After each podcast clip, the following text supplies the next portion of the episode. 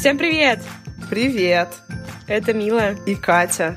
Да, и подкаст «Годно». Этот выпуск должен был вообще быть праздничным и подарочным, и выйти 8 марта. Катя заболела довольно серьезно, поэтому мы выпускаемся на три недели позже. Но теперь я поправилась, полна сил. Мы, правда, про вас не забыли, мы безумно соскучились. И вот он, наш специальный выпуск. Он по-прежнему праздничный, потому что вместо 8 марта он выйдет в мой день рождения. Так что вот такой вот подарочек для вас. И для меня, что мы наконец-то выходим. Этот выпуск очень необычный, а необычен он тем, что, во-первых, у нас есть целых два гостя, во-вторых, это выпуск про 80-е, которые сами мы не помним, и, в-третьих, мы записывали его не как обычно, а в Клабхаусе. Поэтому там много шуток про Клабхаус. Все, ребят, мы вернулись, начинаем.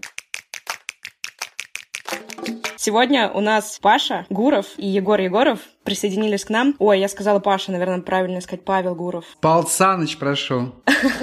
Павел Саныч Гуров, диджитал-маркетолог, блогер, ведущий подкастов. И Егор Егоров, тоже ведущий подкастов. Ребят, давайте вы сами расскажете про себя чуть-чуть перед тем, как мы стартуем. И объяснитесь, кстати, почему мы 80-е обсуждаем в этот раз. Если вы не знаете подкаст «Годно», это ностальгический подкаст, который они называют «На медне и на минималках». Мне кажется, это простой способ объяснить в двух словах, что вы делаете. Мила и Катя, они берут года, начиная, по-моему, с 1990-го, и приближаются к нашему времени. Каждый выпуск посвящен одному году, и они вспоминают, насколько они могут в силу своего возраста, что в этом году произошло хорошего. С 91-го мы начали. Да, и у нас стоит задача вспомнить 80 80-е. дело в том, что девочки технически не могут вспомнить 80-е, потому что они не были даже в проекте и в утробе. А вот мы с Егором можем, потому что мы песочная гвардия. Мне, в общем, уже под 40, а если быть точнее, я родился в 1983 году. Поэтому у меня есть реальные воспоминания 80-х. Егор родился на год позже, и у него тоже, наверное, есть что вспомнить из Краснодара своего.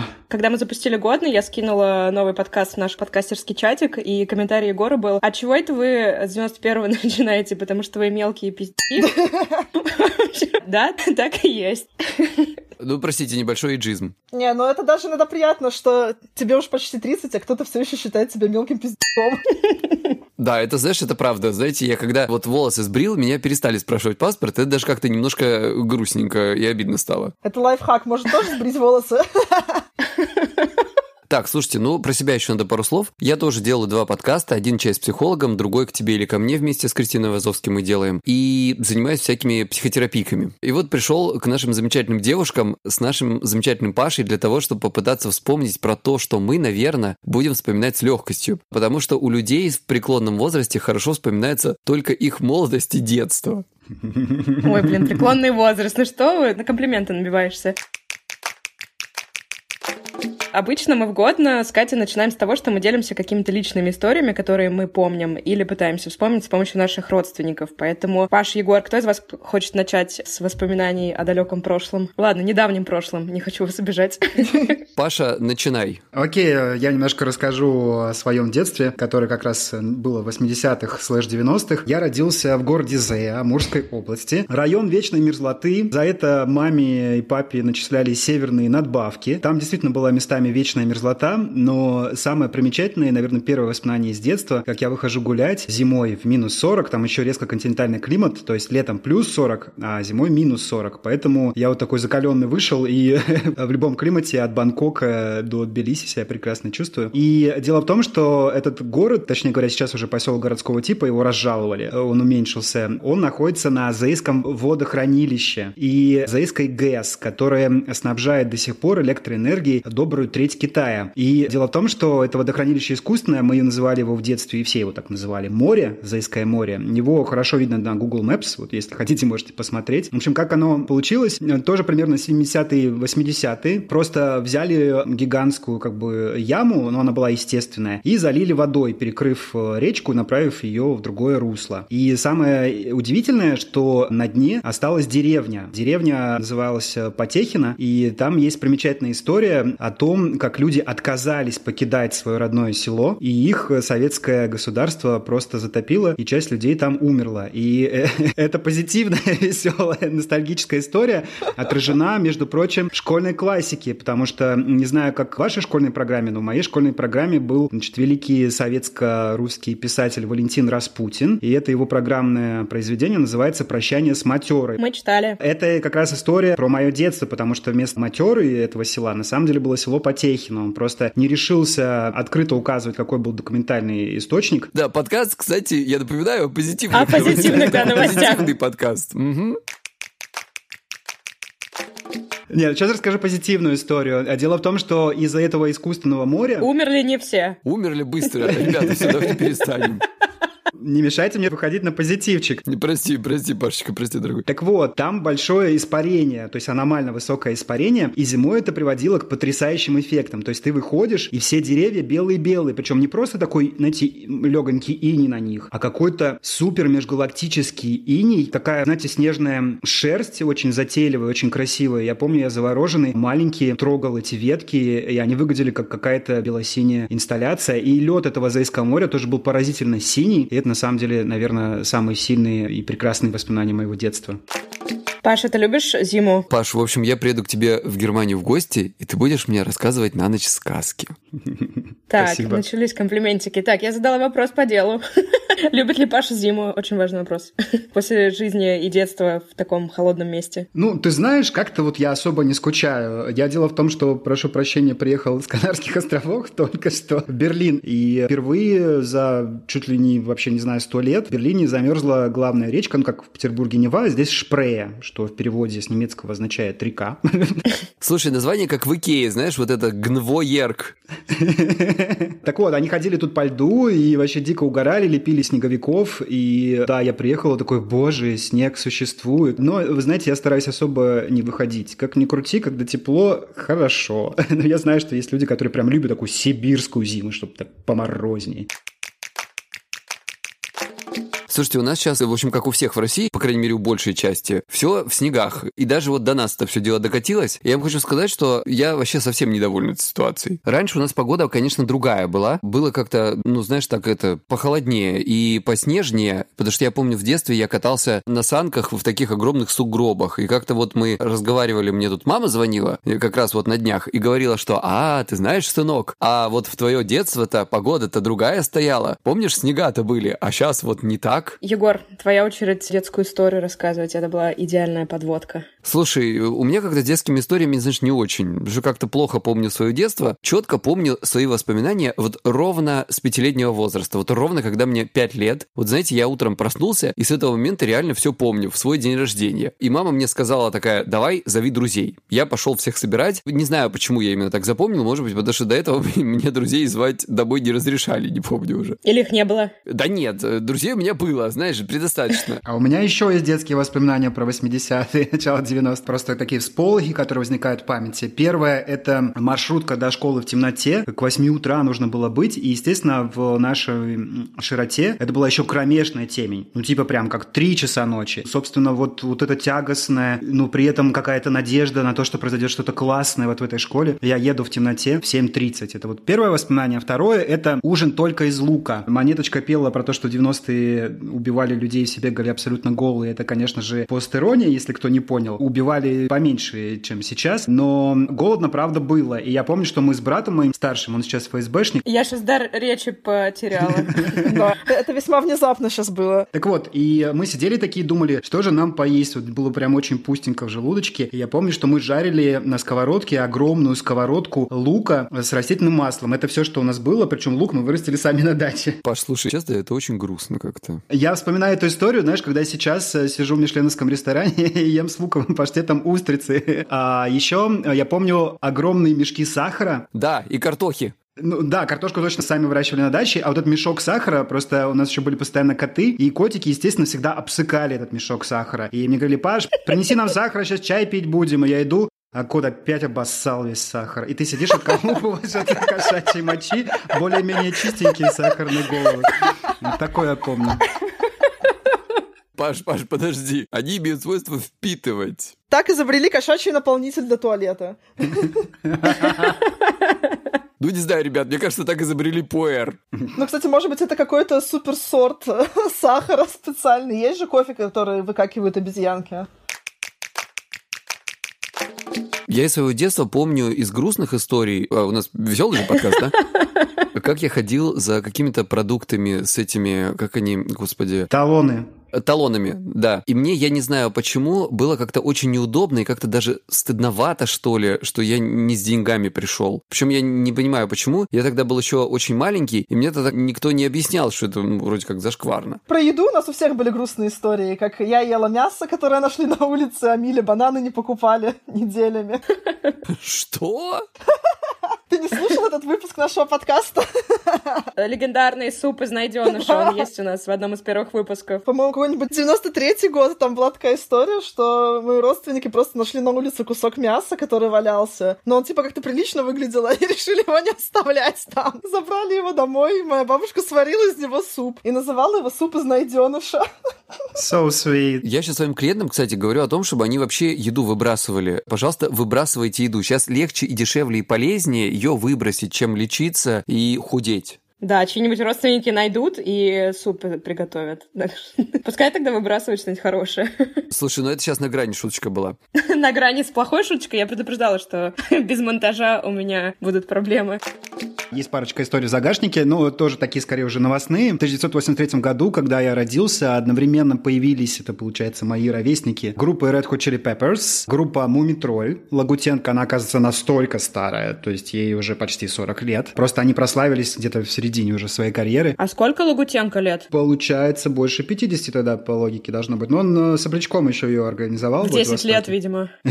Это шок, конечно, лично для меня, что это настолько это старая группа. Я все время думала, что они вот где-то в начале 90-х появились. Они стрельнули просто позже и, и далеко не на первом альбоме, причем первые альбомы были не хуже, но слава пришла вот только на морской. Вот так бывает. Ну да, просто у них на самом деле музыка как-то, она кажется какой-то более современной, чем другой рок, который был в это время, поэтому меня и удивило, что они не похожи там на какое-нибудь кино, машина времени, а как бы они того же времени. Катя, я тебе тогда сказал, что русский рок я ненавижу, но на самом деле я-то немножко соврал, ведь Мумитроль-то я люблю, это русский брит-поп, на самом деле, чем рок скорее. Они же ориентировались на западные образцы, а Ария и прочие ориентировались, видимо, на 70-е, на Юрая Хип или что-то подобное. Раз вы про Арию, я специально для Кати отобрала новость, что в 1985 году была официально создана рок-группа Ария. 31 октября они появились. В этот день они закончили работу над первым альбомом «Мания величия». Мне кажется, что это очень классное название для первого альбома. Ребята сразу стартанули с, с «Мании». А мне кажется, это шикарное название для Клабхаус комнаты. Для нашей. Сейчас да. переименую. Новость про пейджер, точнее говоря, личная история. Как вы помните, я ел лук. ну, в общем, немного было денег, да, и ковырял обосиканный сахар. Не было денег, естественно, у семьи на пейджер, поэтому я решил быть проактивным, и единственная пейджинговая компания, которая была в моем маленьком городке, она называлась Mobile Telecom, я написал им сам, у меня были связи в местной газете уже тогда, мне было 14 лет, и с 14 лет я работаю. А давайте я напишу про вас статью о том, какие вы классные, о том, что вы делаете пейджеры, обеспечиваете пейджерную связь. И я даже придумал им слоган, зацените, Mobile Telecom с вами целиком. Вот. Талантливо. И знаете что? Они ответили. Взамен я попросил не деньги, а пейджер. И я написал им Бартер. текст, и они дали мне пейджер, и так он у меня и появился. Блин, это же реально как все блогеры работают сейчас. Ну да, я немножко предвосхитил эпоху. Реально? И, конечно, пейджер это очень круто. Там, если кто не помнит, они помнят, я думаю, примерно все. История такая. Нужно сначала позвонить оператору, и, собственно, дальше вы передаете текст, то есть э, зачитываете как вот телефонограмму, и дальше она отправляет на нужный номер. Так мы общались с друзьями, дико угорали, а еще пытались всячески туда протиснуть маты. Это было запрещено, поэтому мы, например, отправляли друг другу сообщение. Фраза звучит нейтрально, но если посмотреть на первые буквы, то получается что-нибудь типа там «ты хуйла», ну или что-то такое. Так мы развлекались. У меня была подруга, которая работала в пейджинговой компании. Она вот, э, типа там, вроде как тимлид была этих э, вот операторов, как сейчас, наверное, можно было бы ее назвать. И тогда речь не шла о защите информации. Иногда она зачитывала некоторые сообщения безличные, так сказать, от которых, ну, знаете, девочки, которые их принимали, покрывались, наверное, краской, потому что они были весьма такие, ну, специфические. А вот мы любили позванивать друг дружке и скидывать какие-то там сообщения, что-нибудь такое гаденькое. Ну, без мата, конечно, мат нельзя было, но не для того, чтобы друг другу отправить, а чтобы посмотреть на реакцию оператора. А мне кажется, что когда ты долго так работаешь, у тебя уже какой-то иммунитет, и у тебя эти все уже эфемизмы про убрючных змей и все остальное, и всякие шифровки не особо удивят. А так в этом был челлендж, Милочка, понимаешь, чтобы пробить это вот. Иногда некоторые срывались все-таки. Ну, в Амурской области, например, я помню, один раз она отказалась отправлять пейджинговое сообщение, потому что сказала, это сообщение лишено смысла. Хотя там был смысл. Блин, каким бы клевым стал стиль. интернет, если бы так э, все время происходило и не отправлялись бы все сообщения, лишенные смысла.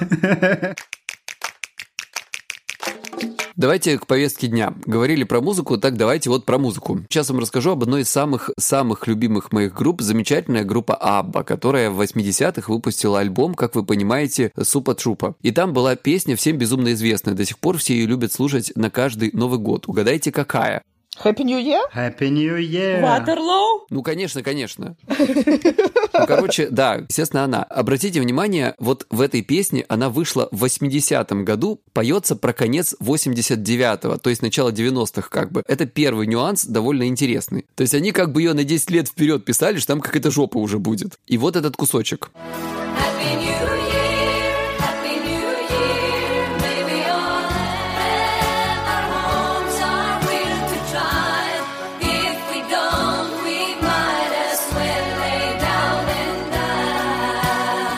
есть, понимаете, да, замечательная песня про смерть, про то, как все плохо. Рабочее название песни, кстати, было «Папочка, не напивайся в Рождество». Актуальненько. Офигеть. Вот вы просто почитаете текст, о чем вообще там поется. Блин, я никогда Мне не на самом деле так нравится, когда песни, знакомые с детства, ты как бы не осознаешь их текст, и может быть и хорошо. Типа как в этом случае, что мне кажется, что она добрая, все такое. В общем, я не буду читать, Егор, не заставляй меня. Я буду ведущей музыкальной паузы, как «Что, где, когда». У меня целая подборка классных хитов. Вообще, когда мы стали собирать песни с вами, ребят, я поняла, что музыка 80-х какая-то очень крутая. И если бы я сейчас вдруг решила делать музыку, я бы делала что-то такое по звучанию, потому что, мне кажется, это очень здорово. И не знаю, просто круто звучат 80-е. Намного лучше, чем все тикток-хиты. Сейчас пожалуюсь. все знакомые танцоры, им мало того, что они танцуют, они теперь треки записывают. Какой-то просто отборное дерьмо. Вчера слушал трек «Твой мой стиль», «Твой мой стиль», «Это твой мой стиль». Там весь текст был в песне. Э, Мила, а танцоры вообще твои слушают этот подкаст? Я рассказывала про своего препода по танцам в своем подкасте, отметила его в сторис, говорю, Леша, я про тебя рассказала в подкасте. Он такой, «А что такое подкасты? Так что. Ладно, начнем. Егор будет э, за вертушками. Первая песня про меня и Катю — это когда мы придумали делать подкаст годно. Она называется «Girls Just Wanna Have Fun».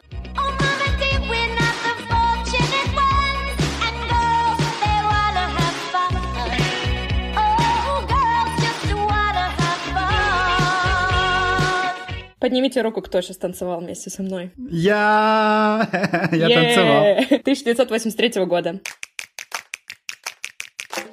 А еще в этом же году... Пашечка родился. А, точно, вышел Павел Гуров и песня Билли Джоэла «Uptown Girl».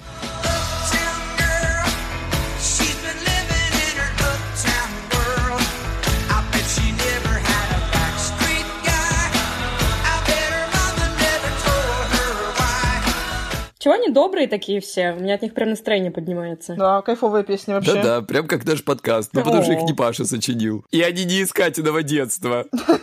Мне эта песня теперь мертво ассоциируется с сериалом «Корона», последний сезон. Если кто смотрел про принцессу Диану, там как раз она под песню «Uptown Girl» танцует для принца Чарльза, а он, как всегда, стоит там унылый, понырый, с своим кислым лицом. А она-то прям на сцене пляшет. Но там еще есть э, особенный смысл, ну, в самом тексте, потому что «Uptown Girl» — это девушка, которая живет в богатой части города, привилегированной. То есть девушка с привилегиями, как и принцесса Диана, а певец как раз ей говорит о том, что, ну, я вот из этого захудалого района, из трущоб, но я хочу быть с тобой, мне есть что тебе показать и подсказать. И, собственно, поэтому принцесса Диана, наверное, и выбрала эту песню. И, наверное, она ассоциировалась, но уже позднее, с этой песней Uptown Girl. А мне нравится, там еще была сцена после этого, там королева читала газету, и там какой-то был очередной политический кризис, и с ней пытался ее муж поговорить об этом, а она говорит, подожди, подожди, кто такой Билли Джоэл? Бедная королева, она управляла половиной мира, но при этом не знала вот такие вот песни. Мне как-то даже жаль ее. Слушай, ну вот интересно, она сейчас, наверное, читает газету и такая, а кто такой Билли Айлиш? А кто такой Моргенштерн? А про следующую песню я хочу, чтобы рассказал Паша, потому что там есть история. Короче, это Рик Эсли, самый, наверное, большой, уважаемый такой маститый, как Лев Лещенко на эстраде мемов. Это мем Рик Роллинг. Собственно, в чем его суть? Он с Запада пришел, ну, мне кажется, многие русские тоже его понимают. Ну, в чем ты говоришь, например, я хочу прислать тебе свои нюцы, я подготовил целую папку на Dropbox, сейчас пришлю тебе ссылку. И он такой, да-да-да, давай, или она, давай. Это высылаешь, он переходит, а там, собственно, этот самый клип клип Рика Эсли.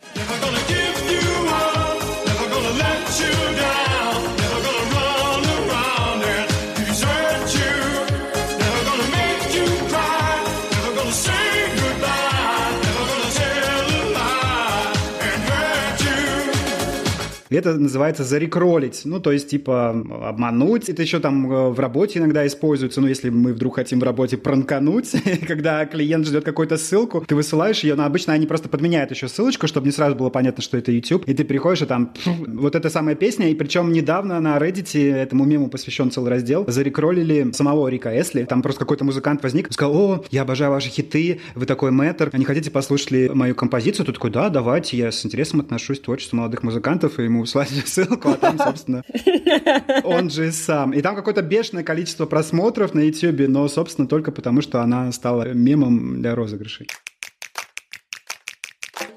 Следующая песня, кстати, когда я ее скинула, Павел сказал, что он ее не знал, а я ему объяснила, потому что он не смотрел сериал «Гли», где эту песню перепевали. Песня 1981 года группы Journey «Don't Stop Believing». Don't stop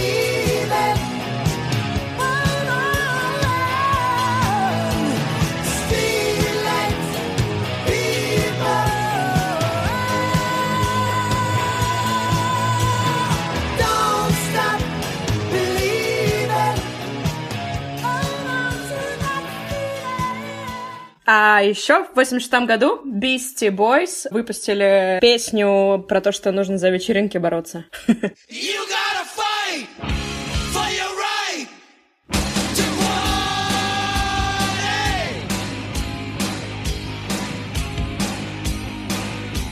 А в это время в России, и не просто в России, а еще и в замечательном приложении Clubhouse, в котором мы сейчас все сидим. Знаете, что сегодня произошло? Это ужасный пранк. Я сейчас расскажу про него. Во-первых, э, у нас э, в подкасте годно немножечко началась нездоровая одержимость уже давно парой Пугачева и Киркоров. И мы постоянно о них что-то рассказываем и говорим. И я много раз говорила... Даже когда новостей нет. Да.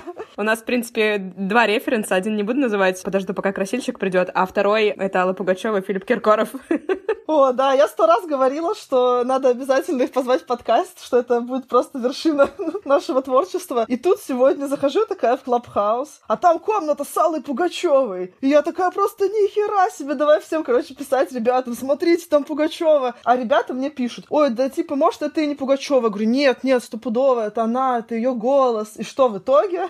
это был пранк. Это был пародист, ну их же много, как вы помните, который изображает низкий голос Примадонны. И, собственно, он таким образом разыграл. И сейчас будет еще много таких пранков. Те, кто может изобразить голос знаменитости. А я вчера накололся на Брэде Питте. Я такой, о, комната с Брэдом Питтом. И он с умным видом отвечает на вопросы про глобальное потепление. Думаю, ну, Брэд Питт точно бы выбрал такую тему. Это очень подчеркнет там, всю его благотворительность. Но это был фейковый Брэд Питт, и которого пригласил фейковый Квентин Тарантино. Потому что там же в Клабхаусе же еще nominated by. И ты смотришь такой, о, Брэд Питт, все нормально. Пригласил его Квентин Тарантино, ну, значит, точно он. Но нет, это был э, фейк. И уже фейкового Кани Уэста делали в Клабхаусе тоже интервью. Забавно, конечно, как это происходит. Но, насколько понимаю, Кать, тебя прям разбило сердце, да, что это не настоящая Пугачева была? Ну, реально, я думала, вот она, встреча с э, моим, странно почему, но кумиром. я хотела немножко рассказать про эту песню, на самом деле. Миллиона, миллиона, миллион алых роз. Из окна, из окна, из окна видишь ты. Кто влюблен, кто влюблен, кто влюблен и всерьез. Свою жизнь для тебя превратит в цветы это, наверное, главный хит Пугачева и вообще, мне кажется, один из главных э, хитов 80-х в Советском Союзе. Она сама очень не любила эту песню. Она реально каждый раз, когда слышала по радио ее, она ее выключала, прикиньте. А вот прикол в том, что эта песня, ну, текст был написан Андреем Вознесенским на музыку другой песни, которая уже существовала. Там была латышская песня, не очень известная. Она даже в то время была еще не записана ни разу, а только на концертах исполнялась там певицей одной. И на нее написали текст, и Пугачева, ну, видимо, ей не нравилось, что она такая прима, а как бы ей дают петь песню на чужую музыку, которую уже кто-то исполняет. А я недавно, знаете, где слышал песню «Миллион-миллион алых роз»? Она исполнялась вживую на набережной э, Гран-Канарии, Испании, на испанском. И так я понял, ну, я догадывался, конечно, что это международный хит. И испанцы мимо шли и подпевали. Ну, там что-то «Дисфрутан, дисфрутан, эсперан». Собственно, какой-то совершенно другой текст, но это была явно она один в один. А вдруг это была была переделка не миллиона алых роз, а вот э, той латышской песни. Та песня называлась «Подарила Марине девочке жизнь». Вообще прикольно, что это же реальная история, ну как реальная история, это легенда, которая, возможно, реальная про художника Пиросмани. Там, правда, было не про миллион алых роз, а просто миллион всяких разных цветов. Не только розы там были, что вот он актрисе, в которой был влюблен, сделал вот такое вот э, подношение, и до этого она его презирала и не хотела вообще с ним никак общаться. Когда она увидела эти цветы, она к нему спустилась и поцеловала в первый и последний раз. Мне кажется, что как-то это грустно звучит. Ты миллион цветов насобирал, и только один раз тебя поцеловали. Грустненько. Я поцеловала два. О, записывайте. Щедро, очень щедро. Вообще, я про 80-е, когда слышу, первое, о чем я вспоминаю, это, конечно же, Олимпийские игры в Москве. Выбирали между Москвой и Лос-Анджелесом, и в 80-м году в итоге Москва выиграла, но следующие игры были в Лос-Анджелесе, и там США и СССР по очереди друг к другу не съездили со своими флагами. А еще самое трогательное, это была церемония закрытия, где Мишка улетал. И, кстати, когда вот мы с э, Катей работали на Олимпийских играх в Сочи, там тоже был Мишка, который плакал. В общем, у меня был какой-то double приход, потому что я плакала смотря на сочинского Мишку, но думая о московском Мишке. Егор, заводи шарманку. На трибунах становится тише, Тает быстрое время чудес. До свидания, наш ласковый Миша, Возвращается в свой сказочный лес. Что за странная песня? Как вы думаете, он в порядке? И он еще так улетал, и я думаю, а что с ним случилось? А там никакой аварии не было, а он самолет не сбил. У меня столько вопросов вообще к этой истории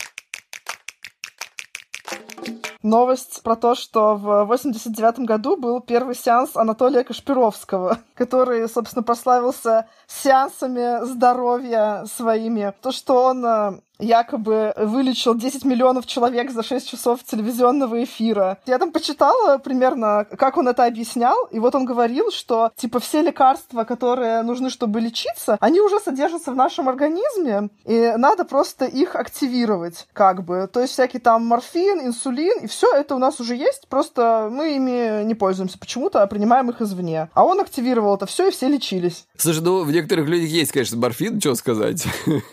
Так а что ты можешь сказать по этому поводу? Насколько это вообще нормальная тема, а насколько нет? Ну, как тебе сказать, довольно сложно такой инфо-цыганский бред, конечно, комментировать. Если серьезно, то как гипнотизер он классный, вот прям красавчик. А скажем так, с человеческой честностью, там, ну, конечно, спорно. Ну, не будем, в общем, это обсуждать, там все плохо в этом смысле, мне кажется. Понятно. То есть он внушал всем, что они лечатся, но реально они не лечились.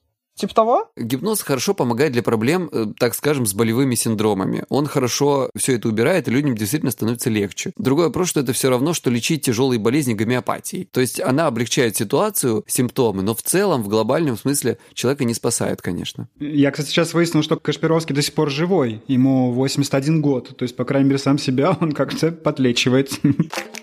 можно я чуть-чуть вот тему музыки верну, так сказать, задену ее? Дело в том, что Sony выпустил первый в мире портативный кассетный аудиоплеер Walkman, а, который, собственно, произвел вообще революцию в способе прослушивания музыки. Он начал позволять людям брать музыку с собой, которую они хотели послушать, и при этом не мешать окружающим. И все, что здесь сейчас происходит, вот все, что мы сейчас слушаем, подкасты, Клабхаус, это все из-за Walkman. Он выпускался с февраля 80 до апреля 2010 года аж. Кассетный, ребята, Walkman. Класс. Вот так вот, видите, изобрели штуку, чтобы можно было слушать музыку и не мешать другим, а в последние годы люди почему-то забыли об этом изобретении и слушают теперь в колонках на улице. Им бы вернуться туда и снова слушать Walkman. Слушайте, ну кассеты это модно. Вот, например, ребятки, которые тусуются на фестивале Боль, то есть современные русские инди-музыканты, у них считается самым шиком даже не на виниле издать свой альбом или эпишку, а именно на кассете. Поэтому Walkman зря свернули, этот ретро-винтаж только моднее будет становиться, и вот как бы можно слушать винил, но еще круче слушать кассеты. И, кстати, ни одного еще подкаста на кассетах не было издано. Первый подкаст, единственный на виниле был издан мной, Гуров Digital, а вот на кассетках, на кассетках никто не сделал еще еще. Было бы круто. Ссылочка в описании. А вы помните, как мы перематывали кассеты карандашом? Конечно. А, е, конечно. Уже весь контакт об этом знает, уже все новое поколение знает, как это делать, как это вообще все это перематывается. Откуда? Ну, из контакта, из всяких там... А зачем им этот лайфхак, если нет кассет больше? Типа такой Да, да, классный, да. очень полезный лайфхак.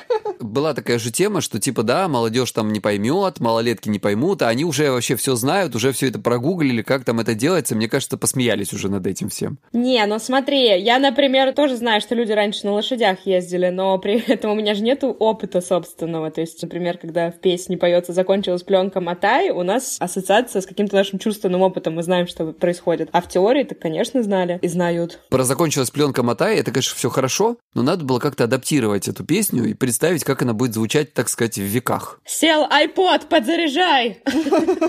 Слушайте, а я тут вдруг вспомнила штуку про кассеты. Вы помните, что там надо было с другой стороны не где пленка идет, а с обратной отламывать такую пластиковую фигнюшку, чтобы, по-моему, нельзя было ее перезаписать, или наоборот, чтобы можно Да, было да, перезаписать. да. Помните это? А, Да. точно, вот это ты вспомнила. Да, да, да, да. А если хочешь заново это вернуть, то запихиваешь туда бумажку. Блин, вот это прикол. Я совсем забыла про это.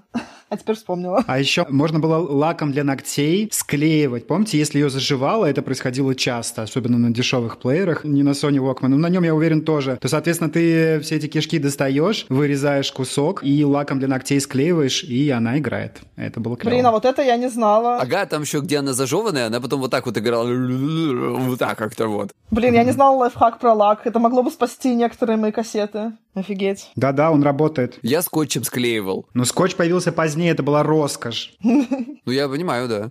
Наш луковый мальчик, у него не было скотча.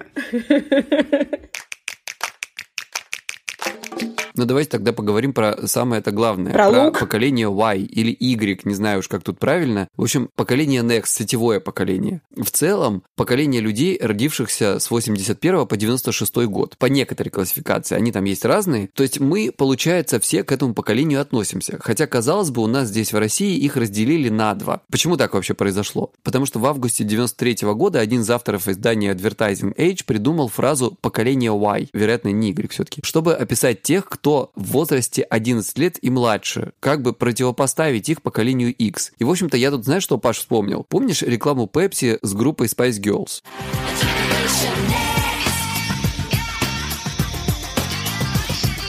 Конечно. Я тоже думал о том, что Generation Next во многом именно X, да, потому что там даже в этом слове Next э, X выделялось. Так что да, но еще была книжка Дугласа Коупленда, которая называлась Generation X. Потом этот стиль стал использовать Чак Паланик, а первый был Дуглас Копленд э, «Поколение X». И смешно, что, получается, сейчас над миллениалами смеются, а тогда они были такие X, такие секс, такие модные, загадочные, такие бунтари. А сейчас это унылые менеджеры 35-летние. Я считаю, что мы все еще секси, загадочные и веселые. Чё сразу? А меня просто немножечко смущает, что такой огромный период времени одно поколение, то есть мы на самом деле очень разные. Потому что вот Егор сказал до 96 года, а мы тут записывали выпуск 2003 года, и у нас была инфа, что до до 2003 года миллениалы считаются, что меня, кстати, очень удивило. И получается, что Есть две классификации. с просто. конца 80-х до 2003 аж, прости, что перебиваю, но просто это странно, что вот такой огромный период времени, это якобы одно поколение, хотя нифига подобного. Мы даже в разных странах родились. Это, кстати, правда. Э, К дате начала поколения причисляют с 77 по 85 года, а к дате конца этого поколения с 94 по 2005. Потому что в 87 году писатели Уильям Штраус и Нил Хау придумали этот термин «миллениалы». И этим термином они обозначили детей, родившихся в 81 году, которые должны были окончить выпускной класс средней школы в 2000 И они, собственно, этот термин использовали в книге Generation The History of American Future. И в дальнейшем оттуда-то все это дело, так сказать, и пошло, и вот все эти классификации. Хотя действительно, мне кажется, что они у нас как-то вот разделены, вот эти вот все беби-бум, хотя, в принципе, это вроде как то же самое. Очень запутанная история, короче говоря. Знаете, почему она запутанная? Потому что в реальности нет никакого вот раздела между поколениями. Просто вот это вот Generation X, это просто впервые в популярной прессе и вот в общественности стало обсуждаться, что, оказывается, поколение можно воспринимать как что-то типа гороскопов. Настоящие социологи, например, Екатерина Михайловна Шульман, говорит о том, что вот эти вот поколенческие истории, там типа бумеры, зумеры, это на самом деле почти то же самое, что говорить, ну, он это делает, потому что он скорпион, или он родился в год белого металлического быка, и это все определяет. Это булшит, ребятки, потому что с точки зрения больших данных, внутри поколения настолько же большая разница, как и между ними. Поэтому я О, могу да. быть миллениалом, но пользоваться ТикТоком, что я и делаю. И наоборот. А мне очень нравится слово «миллениалы». Вот ничего не могу с собой поделать. Название поколения мне нравится, оно такое красивое. Вот зумеры, например, им не повезло, потому что после года пандемии у меня теперь кажется, что зумеры — это просто все, кто пользуется зумом. Они поколение. А бумеры — это те, кто любили жвачку бумер. Ой, шикарная жвачка. Бум-бум-бум, бу-бу-бу-бумер. Может быть, вы все-таки бумеры? Старперский вопрос, как раз времен жвачки бумер. Паш, у тебя четвертый класс в школе был вообще? Конечно. Из всех присутствующих только у нас с тобой Егор не было, а у Кати был и у Паши. Ага. У меня не было. Вы читеры, вы читеры. А мы с Пашей нормально учились. Это, слушай, это где это было читерство? Ты вот сколько лет училась? Одиннадцать. Десять. А, ну ладно, значит, мы с тобой, правда, читеры. Ну, короче, я вчера раскопал эту историю, думаю, а почему не было четвертого класса? И, в общем-то, я реально об этом начал думать только вчера, потому что в школе у нас был такой подход, какая разница? Пятый, в общем, пойдешь и все. Молчи. Иди в пятый. Иди, иди в пятый. А ты что, в четвертый хочешь? Мне кажется, из-за этой суеты, то, что ты сначала сделали так, а потом так, мы в первом классе спали в школе на обеде. Там мы приходили на кровати и ложились на них и спали. У вас было такое? Нет. Ну, считалось, что мы еще маленькие, и поэтому в первом классе, собственно, вот это, господи, как это называлось? Час тишины. Тихий час. Тихий час, Час да. тишины. Ну, забыл уже я старый, да. Как же давно было твое детство? Слушайте, я, короче, ненавидел, блядь, борщ в детском садике. Хороший борщ э, с капусткой, но не красный. Я тоже. Бро. Это был специальный борщ. Что такое? Не, ничего, я смеюсь просто специальным борщом. Какой-то С специальный борщ, фасолькой? Чтобы мучить детей, какой-то особенный, особенно жестокий борщ. Я тебе говорю, специальный борщ, чтобы мучить детей. Вот я, как сейчас помню, все дети в садике уже лежат и спят на вот этих вот самых раскладушках этих советских, знаете, накрытые этими вот советскими вот этими ватными одеялками, с вот этими ромбиками дурацкими или бубнами, не знаю, как их там назвать. Да, с мастями карт, конечно. У кого-то с крестями, у кого-то с пиками. Дети одеялами играли в карты. Я вот, знаете, такой еще по-детски такой пухленький тогда был. И вот сейчас помню, сижу такой с надутой рожей, там, над вот этим вот борщом, вот принципиально его не жру. Вот никого нет, сидит такой один Егор с надутыми этими щеками, такой типа «я не буду». А мои представители меня не отправляли вот принципиально спать, вот пока я борщ этот, значит, не доем, чтобы я его доел. Блин, Егор, ты понимаешь, я точно такую же историю рассказывала уже в нашем подкасте про себя. У меня, походу, тоже был кубанский борщ. Да ты ж моя девочка. Да, потому что я тоже сидела одна с борщом, потом уже за всеми начинали приходить родители, а я все еще с борщом сидела. Да, вот так и было, так и было. Вот хрен вам, нонконформизм. Я не смогла придумать шутку про переборщить, поэтому я просто перейду к своей новости следующей, с вашего позволения. В 1984 году вышел компьютер Macintosh.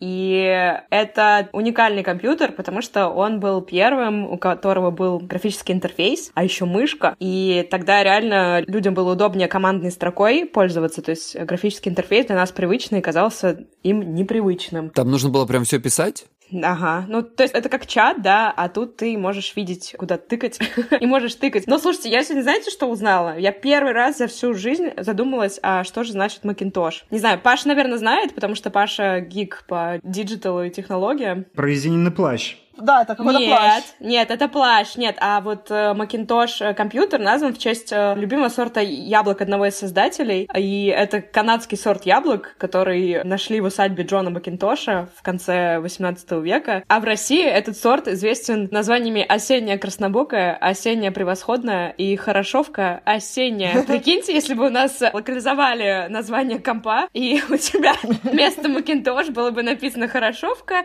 осенняя. Хорошовка осенняя про. Так подождите. Еще же прикол, это же Apple Macintosh. То есть, типа, вы понимаете? Да, да, яблоко, да. яблоко Macintosh. То есть, на русском это бы Яблочное называлось просто яблоко. яблоко краснобокое. Назывался бы этот компьютер. Кстати, во-первых, именно про этот компьютер было в фильме про Джобса. Он там ругался из-за того, что компьютер не хотел говорить hello. Более того, я даже посмотрела презентацию с молодым Стивом Джобсом, и это все, конечно, очень забавно сейчас выглядит. Такой допотопный стоит комп, а у людей просто какой-то восторг э, уровня космического. Но к выходу этого компьютера был снят рекламный ролик за полтора миллиона долларов, режиссером которого был Ридли Скотт, на минуточку. Ролик показали во время Супербоула, а все мы знаем, что время эфирное на Супербоуле самое дорогое вообще, по-моему, в рекламе. То есть, мне кажется, более дорогого времени нету. И там была обыграна книга 1984. Там женщина разбивала экран с большим братом и говорила, что с нашим компьютером 1984 будет не такой, как в вашей этой книжке. Интересно. Хочу добавить, что на самом деле на Западе, вот в креативной тусовке, для кинорежиссера снять рекламу это совершенно не зазорно. Более того, это наоборот считается круто, но правда им и дают большую творческую свободу. И было бы круто, если бы так было в России, да, чтобы, например, не знаю, Катимир Балагов, знатный клабхаусер и по совместительству кинорежиссер. Это мой любимый клабхаусер. У него лучшая комната просто. Но вот Найшулер же снимает рекламные ролики. Вот, правда, последние мне не понравились, а у него есть очень классный ролик для ЖК «Брусника». А, это его. Все, я понял, да, это Да-да-да. выдающийся ролик. Там семья собирается, уезжает из такой панельки, и в конце девочка на самом финальном кадре показывает фак этому дому, типа, что они переезжают в хороший дом. Сам Найшулер, я его опять же слушал в Клабхаусе, сказал, что это его любимый ролик. Гиговская минутка. В том же самом, собственно, 83-м, 84-м была создана сеть Apranet, которая впоследствии стала сетью интернет, в которой мы сейчас находимся. Глобальная компьютерная сеть интернет, как любят писать э, судьи в своих заключениях и другие чиновники, как будто бы есть какая-то другая глобальная сеть. Нужно обязательно подчеркнуть, что интернет. И, э, собственно, получается, что вот этот Macintosh э, первый, он вышел уже теоретически с интернетом. Это, конечно, круто. Еще хотел рассказать супер крышесносно, по крайней мере для меня, информацию про телефонный эфир, который был в Ленинграде в 80-х как раз годах. Собственно, что это такое? Вы сейчас, конечно, сразу поймете, что это абсолютнейший клабхаус. Он на самом деле был изобретен в 80-х годах. Ну, в общем, телефонная связь работает с помощью АТС, автоматизированных телефонных станций. И какой-то человек в Ленинграде догадался, что если позвонить на несуществующий телефон, который никем не занят, просто пустой, то э, система срабатывает таким образом, что там раздаются такие короткие гудки, ну, такие, знаете, фоном издалека, такие пип-пип-пип, но не сильно мешающие. И если кто-то другой тоже позвонит на этот несуществующий номер, ну, тот же самый, они окажутся в единой голосовой комнате. Это существовало нелегально, и это получило название телефонный эфир, и там развилась своя субкультура. Во-первых, там не было советской цензуры, стало быть, можно было обсуждать Запад, преступления советского режима, ну, или люди обсуждали, конечно, чаще всего джинсы. И там были фарцовщики, даже был специальный сленг «короли эфир» это называлось. Собственно, сейчас мы скажем, что это аудиоинфлюенсер, либо популярный клабхаусер. И просто между людьми вот тихонечко на ушко передавался вот эти номера, на которые они все звонили, и они там иногда общались там типа сотнями и тысячами людей, знакомились. В общем, была вот такая голосовая комната. Иногда, кстати, даже можно было попасть на чистый звук без коротких гудков. А потом это заметила ленинградская станция телефонная. Они назвали это паразитной нагрузкой. Об этом написали во всех советских газетах. Говорили, что эти, значит, хипстеры, ну тогда говорили не хипстеры, а что там, типа фарцовщики, стиляги, там там обсуждают непонятно что. И еще выяснилось, что настолько стало это популярным, что это создавало серьезную нагрузку на телефонные сети. В итоге в Ленинграде просто в какие-то часы, когда вот шла эта клабхаус-комната аналоговая, нельзя было никому дозвониться в принципе. То есть ты звонишь, и не проходит гудок. И они перескакивали с этих номеров, потому что в ЛКСМ и советский надзор их там всячески пытались э, поймать. Про это выходили постоянно новости по центральному телевидению советскому. Даже сняли документальный фильм, и это явление, в принципе, нашло отражение в культуре, в частности. Выяснилось, что песенка э, «Аквариума», одна из самых известных и точно самых веселых у них, 212-8506. Это Ага. и был номер телефонного эфира, то есть несуществующий номер, и можно было позвонить по этому номеру и попасть в вот такую вот э, болталку. 212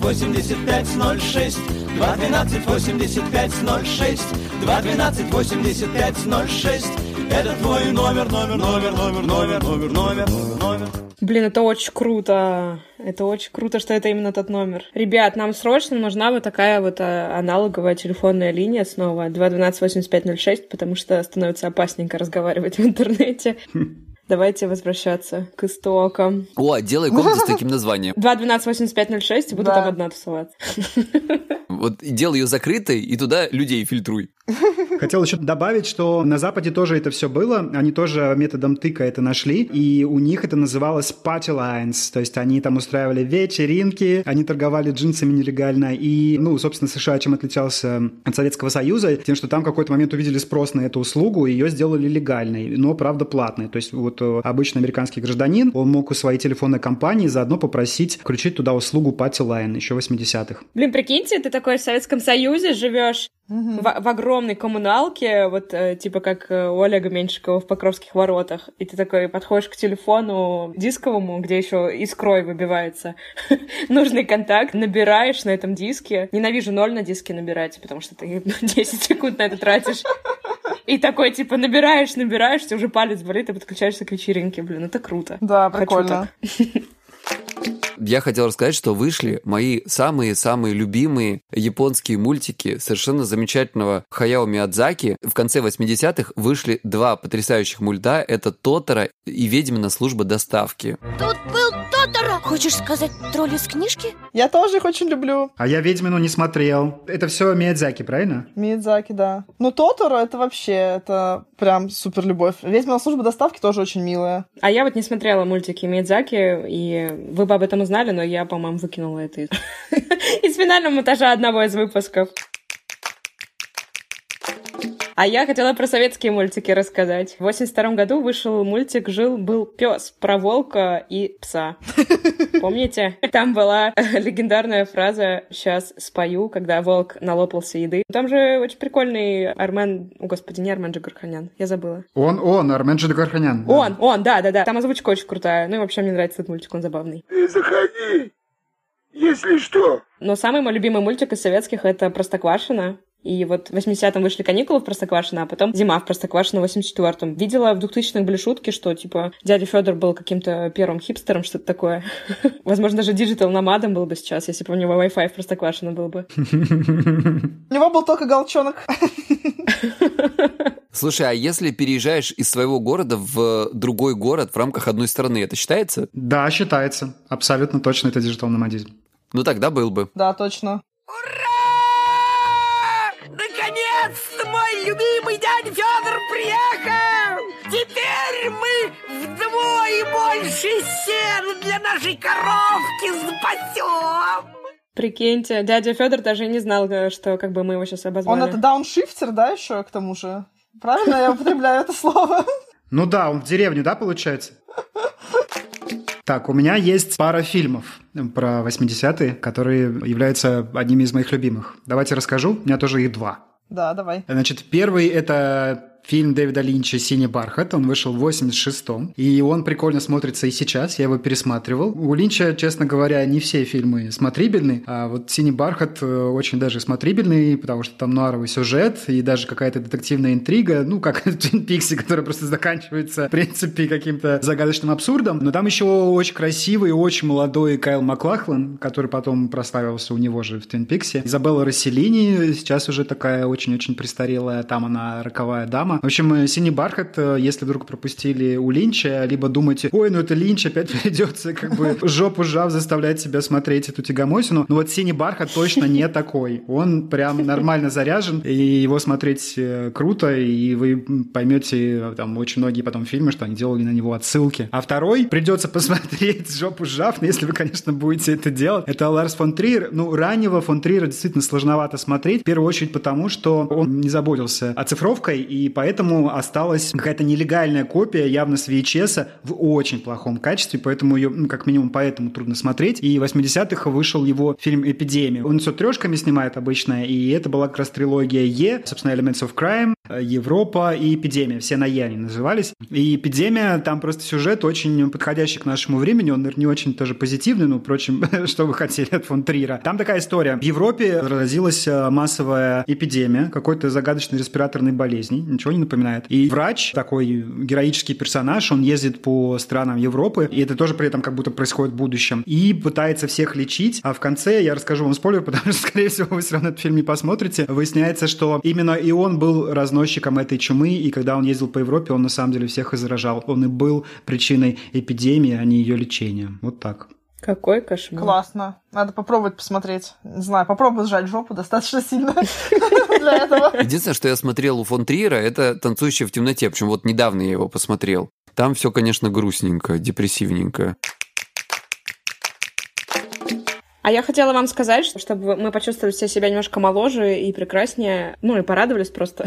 В 1980 году родилась пачка очень э, больших звезд сейчас. Райан Гослинг, Джейк Джилленхол, Макалей Калкин, о, господи. Когда ты думаешь, что Макалей Калкину 41 в этом году, хочется, конечно, расстроиться тоже. Все равно. А из девушек э, Кристина Агилера и Зои де Шанель прошли в этот мир в 80-м. Вот так вот. Я же отвечаю за компьютерные игры в этом подкасте. Я все-таки про одну расскажу. Она не совсем компьютерная, но вы все ее знаете. Тетрис. Да, Тетрис в 84 году его создал советский программист.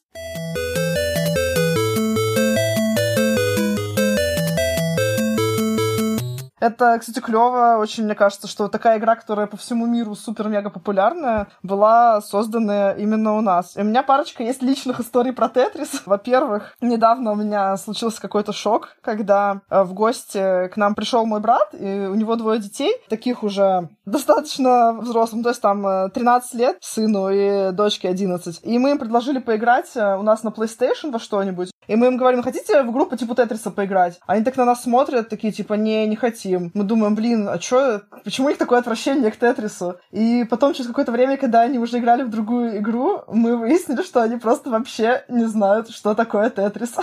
Не было у них этой приставки самой никогда, и они нигде ее не видели и нигде с ней не встречались. Прикол. А я, можно добавлю, что я только в этом году узнала, что Тетрис — это производная от тетрамина и теннис. Тетрамина — это Пенис? геометрическая Что? фигура. Ха, Ура, я ждала! Я ждала этого! Я прямо думаю, кто сейчас вместо теннис? Пенис скажет. Тетрамина и теннис. Хотя, возможно, и пенис. Знаете, вот тут, тут э, удобненько очень так якобы составили. Может, это такая пасхалочка. Тетрамина — это такая геометрическая фигура, составленная из четырех квадратиков. А при чем тут тогда теннис? Может быть, наверное, с пенисом Все-таки все-таки. пенис.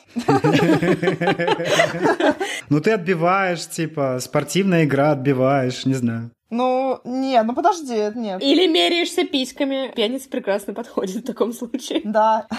Теория заговора о Тетрисе. Да, я закончу еще про Тетрис. Хотела рассказать, что вы же знаете, что до сих пор по нему проходят какие-то мега зарубные чемпионаты. И мы как-то раз, когда с мужем просто по Ютубу лазили, мы увидели полуторачасовое видео серии там финал чемпионата по Тетрису, и мы с ним такие, господи, ну кто смотрит полтора часа, как чуваки в Тетрис играют? Ну мы по приколу включили, и, короче, в итоге мы посмотрели его целиком. Но это какая-то мега захватывающая херня. Там просто еще и комментатор, который это комментирует, он так это описывал просто. И вот он э, кладет эту фигуру, у него начинает вставать башня. О, господи, кажется, это будет башня. О, нет! Что у него там башня встает? Ну так говорят, когда, знаешь, у тебя фигурки, э, ты их уже не расставляешь нормально, а они у тебя постепенно просто такую башню образуют, и как бы все это в ловушке этой Кать, херни. хватит портить мой секс. Теперь я постоянно буду думать о том, что у меня башня встает. Ребята, все, мне кажется, на этой башне можно закончить. Свеженький эфемизм про встающую башню. Дарю вам. 80-е мы обсудили, на следующей неделе вернемся к нашему плану и будем обсуждать 2005 год. Все, ребят, спасибо всем большое. Рад был с вами провести время. Все, целую. Пока-пока. Всем до свидания. Пока-пока. А мы пошли праздновать день рождения Милы. Всем пока.